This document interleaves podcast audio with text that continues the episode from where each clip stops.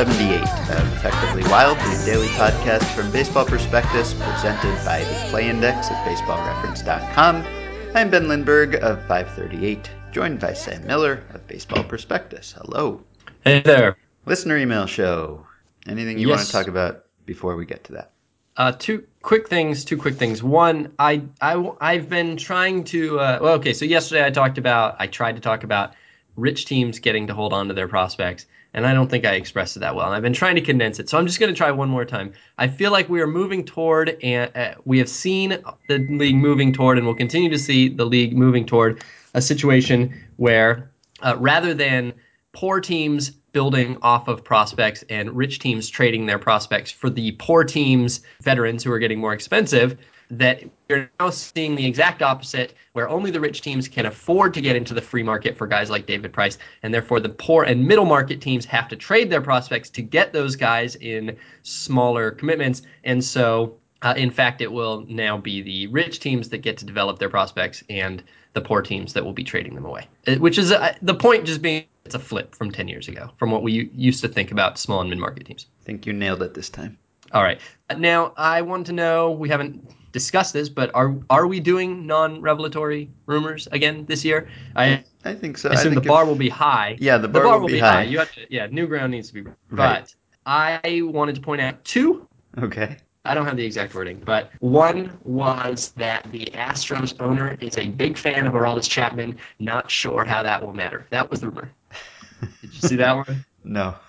Uh, all right, I'll I'll get the exact wording uh, for this Yeah, one. Yeah, exact wording matters with non-revelatory rumors. It uh, really conveys exactly how non-revelatory they are. Here we go. It's our friend Kraz. I've been told that Astros owner Jim Crane is a big Aroldis Chapman fan. Not sure how that enters into the equation. Okay. Well, who isn't? Is that is that revelatory? I mean, maybe. I, I guess it could be. who who is not a Aroldis Chapman fan? Everyone wants Aroldis Chapman. it, the implication at least is that he's a bigger fan than others and maybe he's a bigger fan than those in the front office and that he might exert influence and so i feel like there is there are words left out that make it revelatory and that you can assume so if he's been told for instance by the astros gm who's like yeah man my owner is constantly talking about Aroldis chapman that would be interesting and and you can i think you can assume that there might be some of that subtext there so i feel like this is an example of a revelatory rumor that is worded in a benign way because you know sometimes your sources require it Uh huh. Okay. the second one was just tweeted uh, by buster at least two teams monitoring Yoenis Cespedes' market and prepared to jump in to take a shot if his price tag falls enough. okay. I, yeah, I think. I mean, that's a classic uh, uh, non-revelatory rumor where it's like, well, yeah, of course, if the price tag falls enough, then I'm involved too. I think what makes this a classic, an instant classic, is at least two teams Right. fall into this camp. So 28 teams can't confirm, cannot confirm that 28 teams will sign him if his price tag falls enough, but at least two will. yeah. At least two are monitoring, so that doesn't even mean that they would necessarily jump in. They're just they're paying attention to what his market is. You would think that almost every team is monitoring. hmm Okay, that's all I've got. Okay. So one just quick thing, Jody emailed us about our last email show, episode 774. We got a question about using a better hitter to bat for Andrelton Simmons in the first inning of a road game, and we concluded that it wasn't worth it, that he wasn't a bad enough hitter, and there were other reasons not to do it. But as we probably should have noted, and as Jody notes, there is some precedent for things like this, and he sends an excerpt from Earl, uh, Earl Weaver's SABR bio, and I will read that very quickly. In 1975, he adjusted for Mark Belanger's weak bat during late season division races by listing Royle Stillman to hit leadoff and play shortstop on the road. Stillman, who was called up from the minors once rosters expanded, hit 500, 3 for 6 in those situations, so he usually gave the team an immediate advantage. When the Orioles took the field in the bottom of the first, Belanger would trot out to short and hit leadoff the rest of the game. Royle Stillman, by the way, career career 89 games, 213 batting average, 77 OPS plus, 634 OPS. It is not as though he had you know, like uh, Mar- like remember when Mark McGwire had plantar fasciitis, Uh-huh. and I think Tony La Russa would sometimes bat him third in uh, on road games so that he could hit once and never have to step on the field. Uh-huh. It's not like he had bad foot Mark McGwire. He had Royle Stillman, who the next year hit 091, 200, 091. Right. That's then- a that's a then- gutsy move, Earl. And the next year, Belanger had a 100 OPS plus. Yeah. So, So not the best. yeah, uh, the league never stopped Weaver from using that particular ploy. He did it again in 1979, but it did pull the plug on another one of his strategies. In 1980, he fell into the habit of listing Steve Stone as his designated hitter. The motivation was simple: if the opposing pitcher was knocked out of the game early, Weaver wouldn't lose a position player. If he wanted to change the DH to match up better with the reliever, it was perfectly legal, but the league passed a rule against it, citing that the stunt distorted hitting statistics. Which is a interesting rationale for outlawing something. Mhm. So, some precedent, and even in the precedent, it probably wasn't the greatest idea, really, even if it The- happened to work out. There is a good lesson in the in the latter one, which is that uh, a lot of times you might think there's a little edge to be gained, but it's actually pretty. If if it's annoying to everybody else, they'll just shut it down, and so you only get it for a little bit. And so whenever uh, sometimes we talk about whether there are ways that you could exploit these various things, like by planting a tree and so on in the middle of the field, and uh, and oftentimes we will come down on yeah sure, and then they'll they'll tell you the next day that you can't do that hmm because they can just do that. Like that's it's uh, there's a meta game going on Yeah. too. hmm Okay, we got some good questions. I'll start with one from Mick. I don't understand how every year there are players who were successful reclamation projects, Happ, Hill, Murphy to a point, yet they almost never re sign with the team that helped them rediscover the magic. Considering Happ signed for three years and 36 million with Toronto and disregarding what Pittsburgh could or would offer, what discount do you think the Pirates could have gotten for Happ and still signed him? Or, with most of these situations, is it a combination of greed and ego that players are unwilling to cut their old team any slack? Hmm. You'd think that there would be more than just a hometown discount. It would be bigger than a hometown discount. If Right, You, if it- you were the it- team that picked a guy up off the scrap heap and turned him into someone who could get three years and 36 million, A, you'd be worried. I'd be worried that if I were separated from that team or that coach who Heck did yeah. that thing for me, that something bad would happen. I mean, did people talked about that with like Joel Pineiro and Dave I was Duncan, just right? I I literally have Joel Pineiro's uh, uh, baseball reference page open right now. yeah, Looking, yeah, I guess that really stuck in our minds. It did. Well, he went to the Angels, so I wrote a lot about it, and so Uh-huh. that's one maybe why he stuck in my mind. So what were his what was his progression? Uh, well, he was essentially like in 2007, the Red Sox tried to make him a reliever. Do you remember that when he couldn't stay healthy and he wasn't very good for Seattle? He got worse and worse. He was a former top prospect, and then he went to Boston, and he was going to be the closer. And uh, so for that, like the spring of 2007, he was like a trendy fantasy pick because now he's a he's a starter going to closer, and we knew how that worked out. Mm-hmm. Uh, and uh, and then he was horrible in relief for Boston. He had an ERA over five, and after 31 games in relief, they traded him to the Cardinals, who immediately put him back into the starting rotation, uh, and had in two uh, in the next uh, I don't know. It's a, uh, hang on. Actually, I can tell you exactly. In uh, three partial years with the Cardinals, he had a 101 ERA plus. His third year, he went 15 and 12 with a 117 ERA plus. Uh, and then went to Anaheim and had almost the exact same year, uh, although with some the, the the distribution of his peripherals was a little bit different, but he was still an above average pitcher for the Angels in his first year, and then his second year he had some injuries and then was never good again. Mm-hmm. Yeah, so you would think a there'd be a little bit of gratitude to the team that that yeah. made you good, and b there would be fear that if you were separated that you would lose the magic and you'd go back to being whatever you were before. So you would think, and I don't know. I mean, he he says they almost never re-sign with the team. I don't I don't know if that's. I mean. I guess the odds are that that they would rarely resign with the team just because you're on the open market and things happen. I don't know if they resign with that team more often than you would expect from chance alone or something like that. That that's possible. But yeah, I I don't know.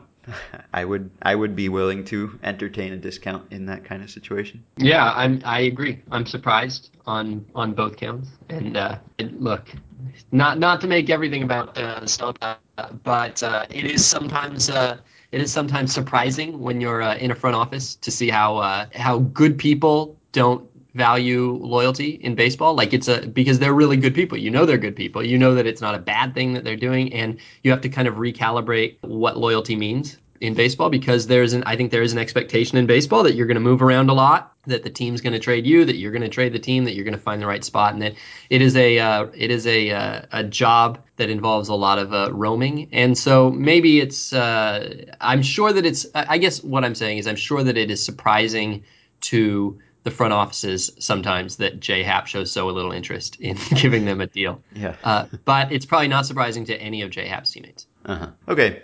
Michael wants to know what kind of contract would Alex Rodriguez get on the open market this winter, coming off his 33 homer, 131 OPS plus campaign? Oh wow, good question. It is a good question. Uh, and he's Alex Rodriguez still, right? he's still he's still all the all the baggage or or anti baggage or whatever it is now. He has it. So first, let's say it wasn't Alex Rodriguez, but let's say uh, David Ortiz had had the exact same progression from 2010 to 2015, where he'd gone from being MVP candidate, MVP leader, to uh, good hitter, to injured, to misses full year, is almost 40, and then has this bounce back season. And everybody loves him. He's David Ortiz. Then what is- what does that guy get? He, Rodriguez was a three-win player on Baseball Reference, other than 2013, which was the, the the very bad injury year, and then missing 2014. He's essentially been a three-win player for you know the last five years, uh, and And he's also an old, he's also an old DH. Yes, right. So there's a limited market for that kind of player. Mhm. I mean, he gets a one year deal, and I'd say he gets uh, nine million. Yeah, the Jim Thome pre- Jim Thome is kind of this precedent, right? Except without the injury. Everybody loved Jim Thome, and he also was, you know, on the downswing of his career at 37, 38, and then had a big age 39 season. It, he didn't play every day, but age 39, which is the same age A Rod is, 108 games, 182 OPS plus, the best of his career, a second best of his career. Finished 18th in MVP voting as a part-time DH. and then let's see, 2011, he made three million dollars, Huh. which is crazy. Yeah. Made three million dollars after that. Yeah, that is pretty crazy. And I mean, I remember this partly because even at the time, it seemed crazy that Thome would get so little interest. Mean, and of course, a reclamation project who gave a discount. Mm, maybe because the twins uh, could be. I would say that uh, I don't know. I mean, look, Mora- Kendrys Morales got two and sixteen, Yeah. and And obviously was much, coming off much younger. nothing. Uh, Yeah, he was coming off nothing. Is it really that absurd to think that a guy at that age stage in his career who wanted a two-year deal couldn't get a two-year deal? I think it's unlikely that he would get a two year deal. Really? Even if he wanted that, even if he went out there saying, "I want two, give me two. I'm signing for whoever gives me two first. Yeah, I think So let's just say, let's say that he, that let's say that's his number one priority is to get a two-year deal. How many millions could he get for a two? Because obviously someone would sign. If you're saying one year and nine, then Sure. someone would sign him for two years and 9 Uh-huh. What would what would be the highest two-year offer he'd get? I mean, Michael Cuddyer got two and twenty-four or twenty-five or whatever, and he cost a draft pick, and he's he's Michael Cuddyer. It was 221. Two twenty-one, yeah, and you know he's Michael Cuddyer. He's he's worse than than A Rod is, right? Yeah. So, and just as fragile. And Yeah. although I guess I guess he could play. He was coming. He was basically coming off an A Rod season, yeah, pretty much. Yeah, Except Yeah. he was 34. very trajectory for his over the three or four years that he hit free agency, but uh, is younger, but has less extreme goodness in his past. Yes. I'm gonna say that A Rod would get, if, or David Ortiz. If it were David Ortiz, Uh-huh. I will say gets two two and twenty. Okay. David Ortiz with A Rod's numbers. Now the question is, does A Rod's baggage matter anymore? I think it matters. I don't think it matters so much that he would get the bonds treatment like he might have, you know, a year ago. Now I think he's rehabilitated himself. He's been a good citizen and a good broadcaster, and he's kind of transitioned into the Giambi clubhouse mentor type in a, in a sense. And everyone talks about what a baseball savant he is and how analytical and great to talk to. And so there's still the chance that he tests positive for something, or he gets busted or something, and then you have a scandal on your hands. But other than that, like, he's not really a cancer in the way that some people are. Not even the way that Bonds was, really. He's not really like a bad guy that people hate being around and it's not like he gets the superstar treatment and everyone is jealous of him because of that or something it's just that he cheats sometimes and he then he lies about it and then he cheats again but he doesn't really hurt anyone when he's not doing that No, he, it seems like he used to be more like his teammates used to hate him, right? yeah uh, yeah that was uh, maybe That just was the what we heard. contract and yeah And so- it might have just been the Jeter factor. If Jeter hated him, then maybe that's what we heard. But uh, you're right. It feels like he's. I wonder how much how much of the remaining baggage got wiped out by his broadcasting because yeah really good. Like everybody liked him. Although I, that's just baseball Twitter. I mean, I we live in a very small community, yes Ben, and it's hard to know. Sometimes we're we. I feel like we're a cult, and uh, so I don't know if that's a, a, a shared opinion across baseball. yeah i don't know I would guess that A Rod would have very little baggage at this point. That there would be a few teams that wouldn't want him, but most teams would. Like I bet the Red Sox would sign him right now, uh-huh and I bet the Dodgers would sign him. Eh, I bet the Dodgers would sign him. yeah Eh, maybe. Eh, I don't think the Angels would sign him. I bet Arte Moreno hates him. yeah, that's probably true. Yeah, so there there would be a smaller market, so he'd have fewer people bidding, and his market would be limited anyway. So he'd get less. I think he'd get less, but he'd get something. All right. Does he he hits free agency next year? he has two more. Unbelievable. Guy's goes on forever. never never does. Uh, Okay, let me ask you a question right now. So yeah, he hits free agency after 2017. Will he play 2018? I'll say no. I'll say he. I'll say he's well liked enough that he like. I don't know. He's he's never gonna get a, a retirement tour, but I don't know. He'll only be he'll only be if he hits 20 in each of the next 2 years, he'll only be 35 away. Oof, yeah, maybe. Maybe if he's that close. I would put the odds at 30%. Yeah, that's about right. I would I think it's probably even a little lower. Yeah, it might be lower. All right. Yeah, and, and he might want to retire a Yankee or something like that, so he might not want to to string it along if he's not actually close to the record. All right, very quick one. Dave says when reading about the Trumbo trade, I saw a reference to his per 162 games average over the last several years, implying that that would be a typical year. What is the actual number of games that would represent a typical year so that you would quote a player's per X game average to get a typical year? I've thought about that before. I think uh, it varies by player, maybe a little bit, but if you were just going to say a generic player, I think the well, if you if you just look at qualified hitters from last year, there were 140 or whatever. The average number of games played by those players was 147. That seems like a typical full season to me. 147 games. You get 15 off, or you get a 15 day DL stint in there. Yeah, Fangraphs uses uh, 150 for their basically their prorated UZR. Right. And I don't, I don't know why 150, but I've always I don't know if it's influenced by that, but I, I guess I would have said 150. Sounds about right. 150 is a full year to me. Yeah, if I saw 150, I'd say that guy is durable. The weird thing, the weird thing, here's the weird thing, Ben. Mark Mark Trumbo games played in his career 149, 144, 159, 142. It's not like this is like Shaun Marcum where you like have to have to cherry pick and cheat. Like he plays full years. Just look at his years. Like what point is being made? Oh, if only Trumbo could stay healthy once. right. Yeah, it's a shorthand. Like baseball uh, reference has a 162 game average line. And you look at that and you think it's really good because most guys don't play 162 games. So it's somewhat misleading, maybe. Okay.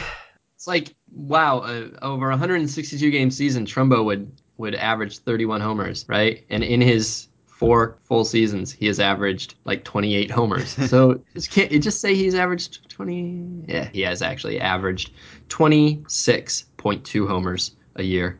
Okay, next question comes from another Sam. You guys were talking about players picking teams for reasons like restaurants and culture, and I wanted to submit Jay Bruce's no trade clause for consideration. It includes seven teams Yankees, Blue Jays, A's, Red Sox, Twins, Marlins, Diamondbacks, and Rays. I won't even give my thoughts because I want to see what patterns you can draw from this.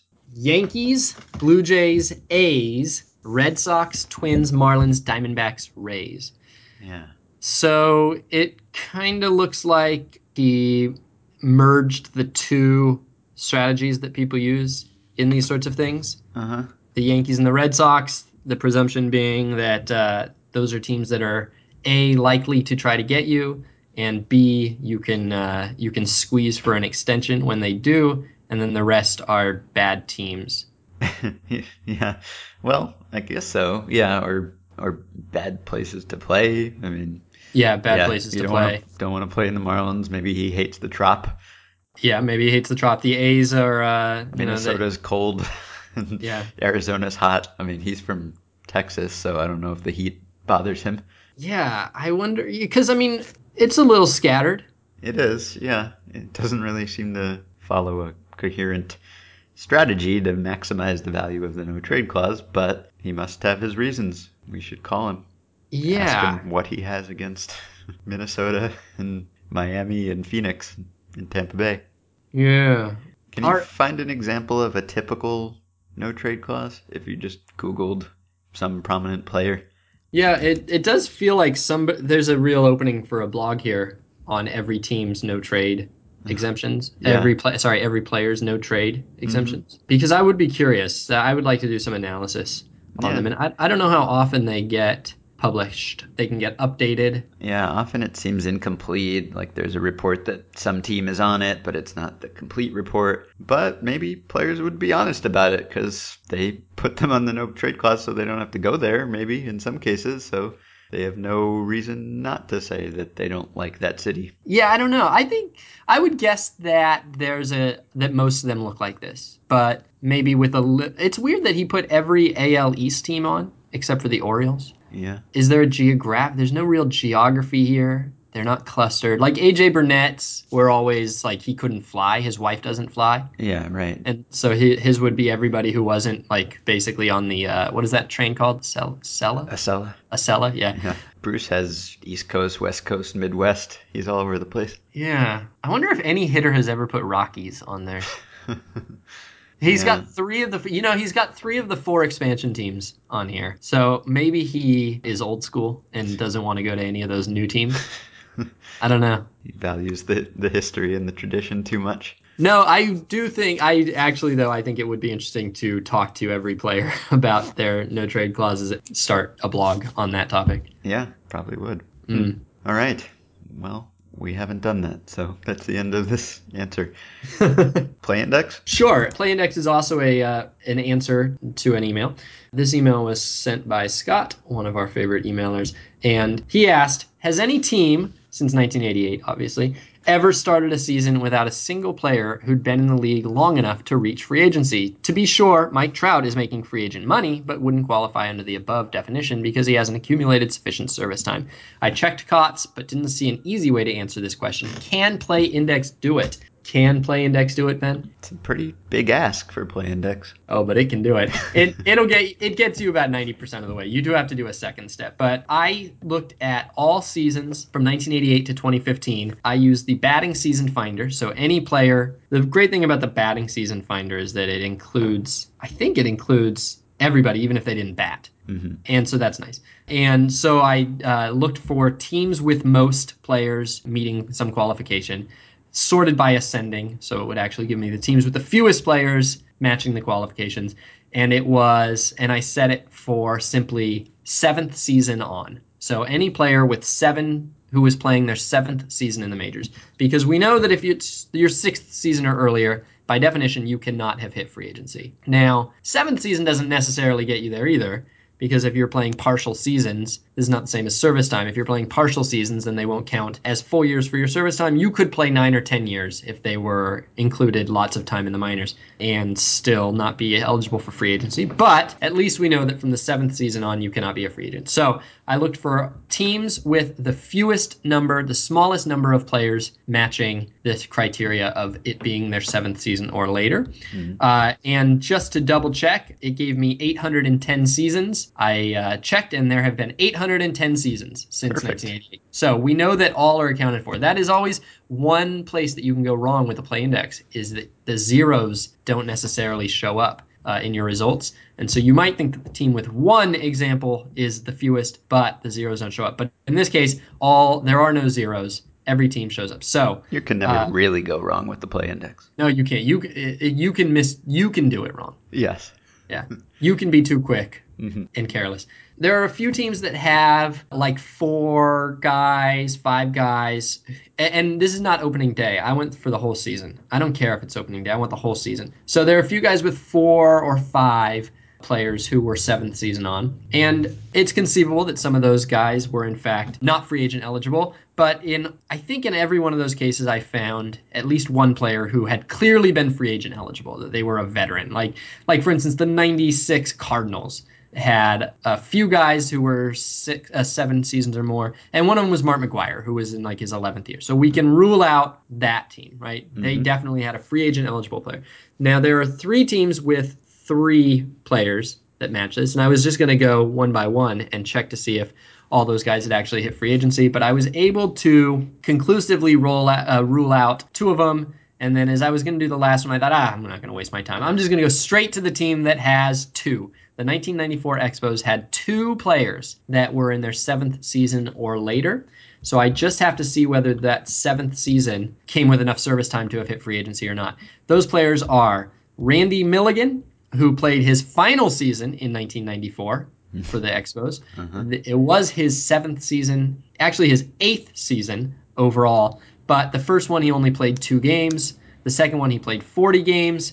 And looking at his service time and looking at his salaries and looking at the fact that he was traded the previous offseason, which implies, of course, that he was absolutely not a free agent, then I can conclude that Randy Milligan had never been free agent eligible. So then I go to the next one. Ken Hill, seventh season was in 1994, but in his first season, he only started one game, pitched in four, not enough to get him to free agency. And in fact, uh, I don't even think he was a free agent the next year because he was traded in that offseason as well, although it's possible he had signed an extension. But I can say conclusively that that was at most Ken Hill's sixth season of service time, and he had not hit free agency yet. He was not free agent eligible at any point in his career, which means that the 1994 Expos did not play a single player who had reached free agency. Every single one was ARB or earlier. Wow. Pretty impressive. Jonah's going to be really excited to hear about this. This is a yep. fun fact. This is going to be the the epilogue. He's going to have like for the paperback, he's going to have to Yeah. I guess he's already got a paperback, but we, for the we, we should call him. okay. We should tell him this news. You think he'll be excited? Yeah, I think so. Go for it. All right. Colin Jonah Keri.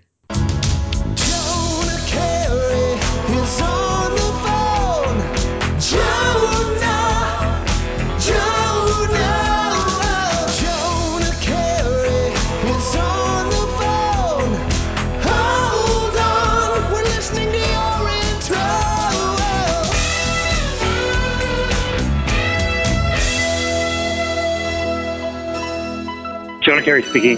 Jonah, it's Ben and Sam. Hey, how's it going? Okay, we are uh, in the middle of a podcast, and we just did a play index segment, and there's an Expos related fun fact that we want to share with you on the air. Just, okay, ju- do it. Just, just to get re- your reaction. We don't have any. We're not requiring any insight. We just want to see you open the present on Christmas morning, see that it is socks, and still go through with pretending that you're excited because someone put some thought into that present. Considering that I had a spectacularly important phone call that I'm waiting on. Uh, this was an interesting, like literally now. This was an interesting surprise, but let's do this thing. Yeah, sure. All right, we'll do it quick. So the 1994 Expos, so far as we can tell, to the best of our knowledge, with the help of Play Index, are the only team in history that did not have a single player appear the entire year who had reached free agency yet. Ever? Ever, ever, every single player was six years of service time or less. No. What about like Randy Milligan and Lenny Webster and those guys? Dude, let- we did. Randy Milligan. Randy Milligan was one of the two that we had to check by hand because Randy Milligan had well, it Was was his eighth, it was his eighth season, but he Yeah. had not yet reached six years of service time because the first year he only played very briefly. The second year he played only briefly. I think he would have been a free agent the next year, but uh, instead retired. Uh, Lenny Webster at that point was only in his fifth year. He was 29, but it was only his fifth year. And the other edge case was Ken, Ken Hill. Hill. Ken Hill, yeah. We well, think- Ken, Ken Hill, of course, was gone after the next season. Yeah, go ahead. And I, we think that Ken Hill hit six years of service time that season, and so would have been a free agent. Although I think he also maybe had signed an. They extension. traded him though. They That traded him be because right. Well, they traded Yeah. him, but I think he had signed it. Had he signed an extension at that point? Because Oh hell no! They didn't give out money to anybody. oh yeah, that's a good point. There's no chance. Yeah, They, they let. Larry Walker walk without offering him arbitration at the end of the year uh, to get a draft pick on the possible 0.001% chance that Larry Walker, one of the 10 best players in baseball and a Canadian and the heart and soul of that team, might accept a one-year deal uh, in order to stay with the team as opposed to signing a multi-year deal elsewhere. So I You're- guarantee you they did not give Ken Hill an extension. Yeah, you're right. He was. You're right. He hit free agency the year after. I think that in fact, uh, I was misled by the salaries. I think he was a super two, and so he did get Ah. three years of arb under them, uh, but uh, was not yet to six years of service time. Wow. In my mind, Randy Milligan was like 72 years old that year. This is an amazing stat. You totally made my week. Yeah. This is your favorite team of all time, right? And we just we It- told you something you didn't know about it. And you wrote I the book. it. You wrote the book about this franchise. I did, and now I'm going to go on Twitter and just say nice things about your book like 50 times and get people to buy it constantly so that I can return the favor. He was Randy Milligan was 32, by the way, that year. So And I was 19, so I mean, in my mind, it makes sense that I would think that he was 72 years old. yeah, yeah. Jeff Gardner. Jeff Gardner was the uh, on, uh, Jeff Gardner and Jeff Gardner, Fassero. wow. There were three 30 year olds uh, Milligan, Jeff Gardner, and, and Jeff Fassero. But Gardner was only in his fourth year and never played again. And Jeff Fassero was only in his fourth year, having debuted at age 28. I'm now going to give you another research assignment that you could do on a future show. Uh, and you'd have to kind of parse this a little bit because the relief, era, the specialization relief era, maybe you have to start with the beginning of Tony La Russa's career. But I would venture to say that the 94 Expos had fewer inning, relief innings thrown by left-handers than virtually any other team in the last, let's say, 25 or 30 years. They were That- all righties, the good ones, and Felipe Alou did not give a damn, and it totally worked. They a great bullpen. Well, that is the easiest thing in the world to search. So I'm gonna I'm gonna go. I'm going to the Split Finder. I'm going to Yeah. 1988. I'm going to split type platoon splits. Oh, can I do? I can't do two though. I can't do two splits at the same time. Mm, the double Mm. split always The gets double you. split, yeah, exactly. so it would. I can't do it in real time. I could do it very easily at another point, but I can't do it live. On We'll call you back some other day. Yeah. By the way, nothing more riveting to podcast listeners than Sam Miller going on baseball reference in the middle of the show to do a search. That's, every that's show. just- that's like that's a why seg- you're an award-winning podcast. All right. Well, everyone go buy Jonah Keri's Expos book, Up, Up, and Away, even though it does not contain this fun fact, because Jonah just didn't do his research, just didn't do enough interviews, didn't come across this fun fact. But maybe You're- in the second paperback edition, he can slip it in there somewhere. Uh, my next book will not be about baseball, but I love you both very much. When Montreal gets a baseball team back, you will do a, a new edition of Up, Up, and Away, and then you can put No. this fun fact in there. Not true. I will actually be the Magic Johnson level uh, figurehead owner of the team. That's actually what my role will be with that franchise. It's not mutually exclusive. You can do both. Fair, fair. I like it. All Thank right. you, fellas. See ya. Hopefully, this was a nice fix for people who missed the Jonah Keri podcast. Good Good luck with your very important call. Thank you. Bye. Okay, bye. All right. Done. It's funny Play when we, when we call people unexpectedly, they're always waiting for a very important call. It's just Yep. like Ned Garver. Play index promo code BP. Good Thirty dollars for the whole year. Mm-hmm. And you can be if you get it quickly, you can beat me to the left-handed relievers uh, record that Jonah hypothesized. Yeah. All right. Couple more. Darius says, I just read The Head Game, and in the chapter on Warren Spahn, he writes that Spahn almost never started against the Dodgers for three years in the 1950s because the Dodgers' powerful right handed lineup and the short fence and left at Ebbets Field were both bad matchups for him. I checked Spahn's game log to confirm, and sure enough, between 1954 and 1957, Spahn pitched only a few innings against the Dodgers. I also found a Joe Posnanski piece commenting on this. Do you think there is ever a situation in which teams might adopt this approach now? The change in reliever usage has obviously changed the role of the starter significantly since Spahn's career, but in extreme situations such as a fringy left-hander up against the Jays in the Rogers Center, would a team get enough benefit from skipping that starter, calling up a spot starter, or shuffling their rotation to ensure that the pitcher in question missed that series? Would it have too much of a negative impact on the pitcher's confidence, even if the team thought it was worthwhile otherwise? This is uh, something that we talk about in the playoffs a little bit when you can, when you have the flexibility to decide that you don't want to start someone on the road or you want to start Johnny Cueto in Kansas City or you don't want to start Derek Holland against the Blue Jays or whatever it is. But during the regular season, it's it's obviously much more difficult and and yeah, this used to be much more common. I mean, I, I think teams used to shift around starters sometimes to like Whitey Ford would start against the Red Sox a lot, or you know whoever the rival of the Yankees was at that time. It was just more flexible. You would kind of use them at higher leverage games to a certain extent, whereas we don't really see any of that now. Almost none of that now. So, is there enough leeway? I mean, the Well, the crazy thing is that I mean, I guess maybe Warren Spahn is uh, maybe they moved him up. If they if they bumped him up and threw him on short rest or something, then it would make. But I mean, like Warren Spahn is your best pitcher. Like you don't Right. want to, you wouldn't want to do anything that would limit the number of innings he would throw, even if it is a bad match. Like Warren Spahn in a bad matchup is still your best pitcher, Mhm. right? yeah, sure. And you're not, you're certainly not saving him for the postseason because he ain't playing the Dodgers in the postseason in 1955. And so it does sort of feel weird. I'd be interested to see how they did this without it looking dumb. Because, Right. like, can't you imagine being 14 in 1955 and they're like, yeah, we're not going to start Spahn against the Dodgers? You, your head would explode. yeah. How'd they get away with that? We should call Warren Spahn.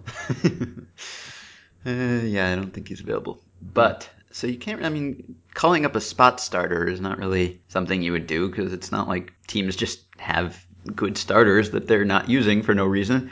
I mean, you could flip flop guys. I mean, occasionally you'll see a team like if there's an extra off day earlier in the season or something, they'll skip the fifth starter. That kind of thing happens. So there's a little shuffling that goes on. But uh, I don't know. With a five man rotation and fewer double headers, maybe it's harder with fewer double headers. I mean, you have fewer off days. It's a 162 game season, and and you play six days a week or seven days a week, and so it's tough. There's not a lot of flexibility, and everyone has a five man rotation, so that's another thing.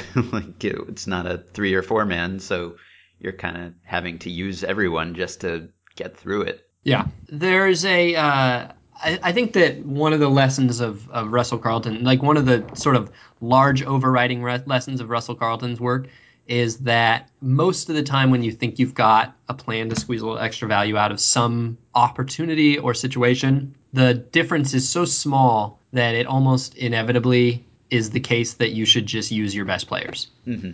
And and so I think like we had this conversation a couple times with Stompers about whether it would make sense to shift the rotation to have a certain player pitching against a certain team, either to leverage that player or to avoid matchups and ballpark issues. And um, it never got much traction. hmm Read our book. Read the book. Um, okay, last one from Nick. This is also kind of a throwback to an earlier era of baseball question. How would the baseball experience change if player contracts weren't made public and the only people who knew contract details were the 30 GMs slash owners and the individual players? In other words, the contracts themselves would stay the same as they are now, but the media and fans wouldn't know how much and for how long players were signed, and teammates wouldn't know how much more slash less they were being paid compared to one another. So obviously this is the way it once was, but that was mostly in the reserve clause era where you didn't really have a lot of long-term contracts and the money wasn't anything like what it is now. So it would be different now. I wonder whether this would keep salaries down. It would be totally different than it was when salaries were not public in the past, when baseball players made normal people salaries or close to it. now it feels like we are entitled to know. We deserve to know because it's such a huge commitment if you sign a David Price or I mean can you imagine if the Red Sox signed David Price and you didn't know how long he was going to be a Red Sox? Just like we have David Price for an unspecified amount of time. Yeah, you'd you'd have to know the years. You can't Yeah. plan. You can't be in, engaged in the planning Yeah. of your team if you don't know how long you have control of those players. right. And that's that's to some degree true of the dollars, but much less. The dollars are negotiable. The years, though, are those are real. The, whether the player exists in your team's roster is just binary. I think that you would see more players choosing to go to teams based on the uh, avocado factor. I think that there would be a lot. I, I, I actually do think that more players would choose soft factors, non monetary factors in making the decisions if the dollars weren't public. I think that to some degree, having it be public puts pressure on, well, for one thing, it puts pressure on you uh, to, uh, you know, to support your union, but also it, it becomes more than about the money. It becomes about your status and about winning and about being the best and about putting yourself in that tier with other players in that tier. And if it were all private, I um, I imagine that some players would probably be a little less focused about getting one dollar more than other people.